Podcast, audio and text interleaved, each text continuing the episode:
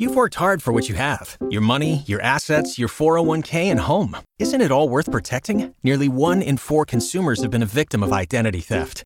Lifelock Ultimate Plus helps protect your finances with up to $3 million in reimbursement. LifeLock alerts you to identity threats you might miss, and if your identity is stolen, your dedicated U.S.-based restoration specialist will work to fix it. Let LifeLock help protect what you've worked so hard for. Save 25% off your first year on LifeLock Ultimate Plus at lifeLock.com/slash-aware. Terms apply. Jack Mitchell live from Lincoln. I'm Josh Peterson live from Omaha. It's snowing again. It looks Folks. like garbage out. Jack, are you happy that you didn't make the trek to Omaha? There was never any discussion about you doing so, but man, I'm really happy that you didn't looking outside. So I can't even see very well behind me, so I don't actually know totally what's going on. But I figured this this might be the case. I just I just know I saw the snow falling right before I came down here to start the show. And I was just excited, you know. Uh, it's nice to get a little a little snow, kind of a, a Christmassy feel around Mm. here. Just really, pre- I thought it was really pretty, is what I thought. Oh, that's good. Yeah, Nick I- was I just. did- oh, what was I that? was just gonna say I did get a text from my daughter who's at school, and I forgot to tell her I was doing this show today. She was like, Can you, she was like, she usually walks. She was like, "Can you come pick me up?" It's a really bad out here, and I was Sorry. like, "Oh, "I'm doing something." Sorry. Sorry. Yeah, No. Nick lamented right before we came back that he. What did you say, Nick? I'm over the snow. I'm over the snow. I don't mind it if there's some break between the snow, but with snow and then just crappy cold and then more snow, the seasonal depression just kicks in. It's dumb. Yeah. Yeah. Yep. Next week we got to get to. We got to get to. Uh, I think Sunday. Sunday, Monday. Yeah, Monday. Get into those 30s. Um, I'm getting sick, lo- Jack, of looking forward to the weekend being done, so we can not have to have the like the horrible cold. This is now two Yeah. consecutive weekends where the coldest days will be the weekend. Looking forward to Monday. Didn't Josh Mosley? I remember talking to you because you, you run obviously on, on Oh. Saturdays, and I can say it even if you can't. But I'm allowed uh, to now. It's wasn't it- weren't we on a 2024. I'm allowed this to year where, talk like, about every- running. Oh, okay. Weren't we in a stretch like in March or something last year where every Saturday was bad? I kind of remember we were in the, you you complaining about the exact same thing where the Yes. bad weather was confined to the weekend. Yes. You were doing another countdown to good weather. I 'cause you had was the 45 yes. day outlook. Again, this is where Jack and I are handshake meme, where we start looking forward to the good weather. And so I've had oh, there we go, and it looks see.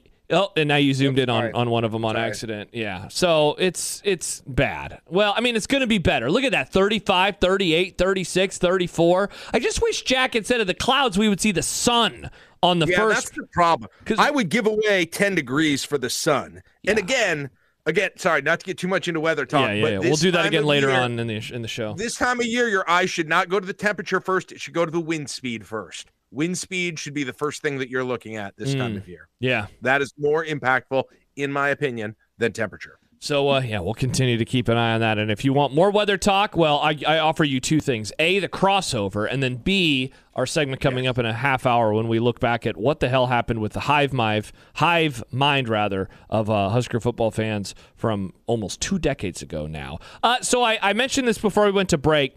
I saw a really interesting opinion thrown out by a friend of the program, Sam McKewon, and he was in doing so, he was quote tweeting something that Dan Wetzel said. So Dan Wetzel of Yahoo, uh, he tweeted this yesterday morning. He said, since the Rose Bowl, Alabama has seen Nick Saban retire, 21 players enter the transfer portal, and then he mentions a couple of players. Six recruits from the class of 2024 and 2025 decommit. He adds tough stretch for the Tide. Welcome to the real world. And it I so I hadn't seen that, but Sam quoted it and he said one of the most stunning things, Saban retired with a sterling rep and apparently made zero demands or contingencies for successions. Urban Meyer left Ohio State with Ryan Day and all of his assistants still installed. Obviously, around here, we will very much remember a coach leaving and leaving behind a contingency plan. Tom Osborne handing the the role to uh, to Frank Solich. Meanwhile, Bama dealing with their own groin kick right now. Uh, so to to get into the dis- discussion, Jack, I don't know so much if Sam was like judging Nick Saban for for doing it this way, but I certainly found it interesting because you could read it that way. Are you surprised at all that the you know biggest control freak that the sport has had this century? Has seemingly been this kind of hands off where there wasn't this obvious person to, to, to continue, like that they have to bring in a brand new coach, a brand new coaching staff. And it truly does feel like we're going to see a new version of Alabama where, like, that didn't happen with Urban Meyer and it hasn't happened with a lot of the historically great coaches over the last 20 years.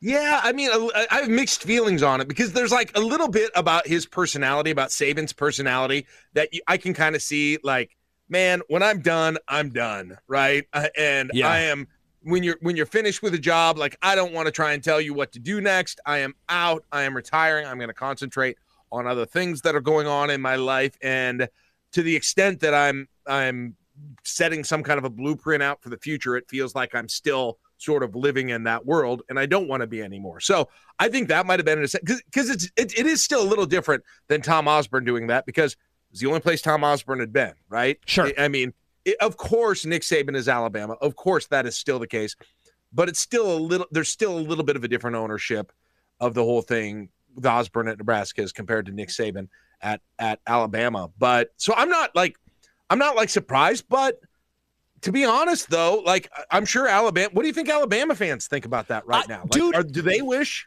that that he had done that? I have been thinking about that exact question for over a week. And I'm I have no desire to go hop into the Alabama message boards or, or participate in Alabama Twitter. I really wouldn't even know where to search.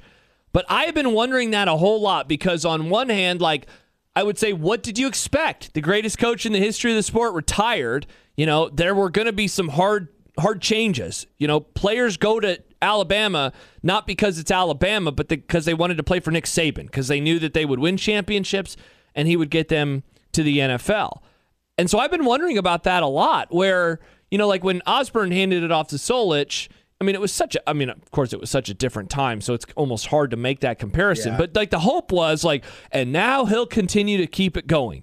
This is not about like that. I mean, like yeah, Bama fans want the run to continue, but if it, it does, it's going to happen in a much different way. Like Ari Wasserman, he wrote about Alabama today and and kind of like what will their recruiting be like? How will they put together their roster? moving forward. And he asked a question that I thought was awesome. He said, Does Alabama recruit itself? And I think that that is a very important question to have at this moment in time following Saban because on one hand, you say, Of course they do. It's Alabama. On the other hand, I say, Yeah, but they're Alabama because of Nick Saban. Like, I don't think Nick Saban is Nick Saban because of Alabama. I think that Alabama became the program that they were because of him, because they, they, they needed him, I think, more than he needed them. And I think that his success at LSU shows that at least to some degree. So I don't know. I would love to know what Alabama fans think of this because I have to imagine that there's probably a lot of fear right now with what's happening. The other thing is, do people do that even as much? What Tom Osborne did, like I guess you, I guess the the example Sam gave was Urban Meyer, but I mean that was a while back too. I, I guess the difference I'm thinking of is like think about Saban's assistants as compared to Tom Osborne's assistants, right? Like Nick Saban has already placed his assistants Albert- in umpteen head coaching jobs already. Bingo. It's not. I, I mean, the difference is Osborne was caring for those guys' careers, Yes, right? Yes. I don't think anyone on Nick Saban's staff is going to have to worry a ton about their career situation, like the assistant coach, uh, you know, like George Darlington and Frank Solich and Dan Young and all those guys would. Ha- they probably would have had jobs, but it's a night and day different situation, and that was part of the reason I think Osborne was hands on was because of loyalty to those guys.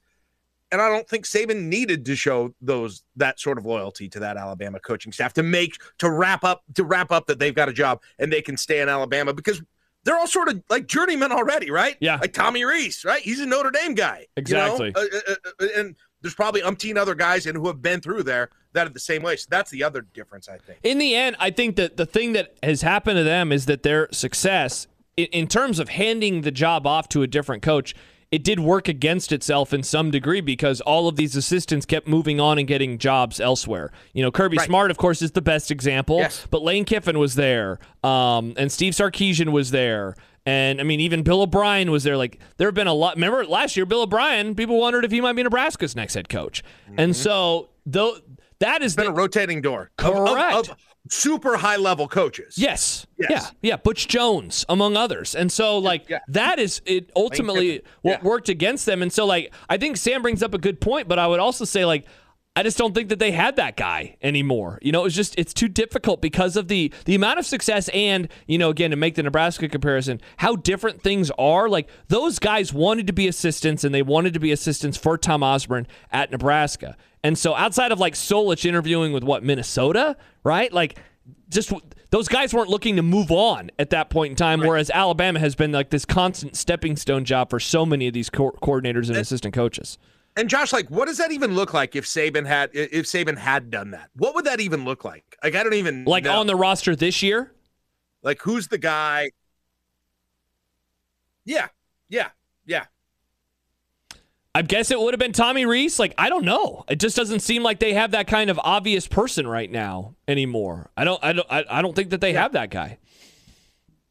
Right, and I think a lot of people are gonna are, are still gonna move on, and that guy's. It's just I don't think you can have that kind of continuity anymore from coach to coach very often. Yeah. Right. It just it, it doesn't it doesn't happen very often. And um yeah, I don't know. But it's listen, man, that they are gonna be it's crazy. I mean, they are legitimately gonna be rebuilding, Josh. Yeah. They are it's gonna be so weird.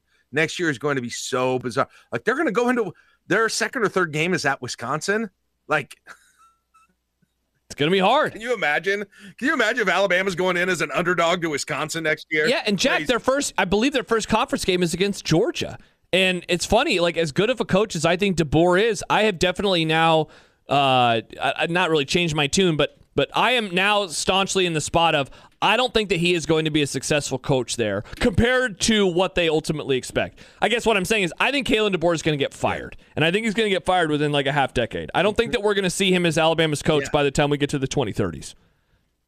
I agree. I agree. That's it's hard to imagine. It's hard, man. I think a lot of him. He's got a gaudy record. I think what he did was impressive here, but I think the combination of the challenge in the competition and the high expectations, it's it's it's as tough as it gets, and especially if you're really truly rebuilding there, which it looks like at least to some degree they're going to be doing. Yeah, and you know, to to look back for just a moment, like you know, two of the best coaches in college football history won there, Bear Bryant and Nick Saban.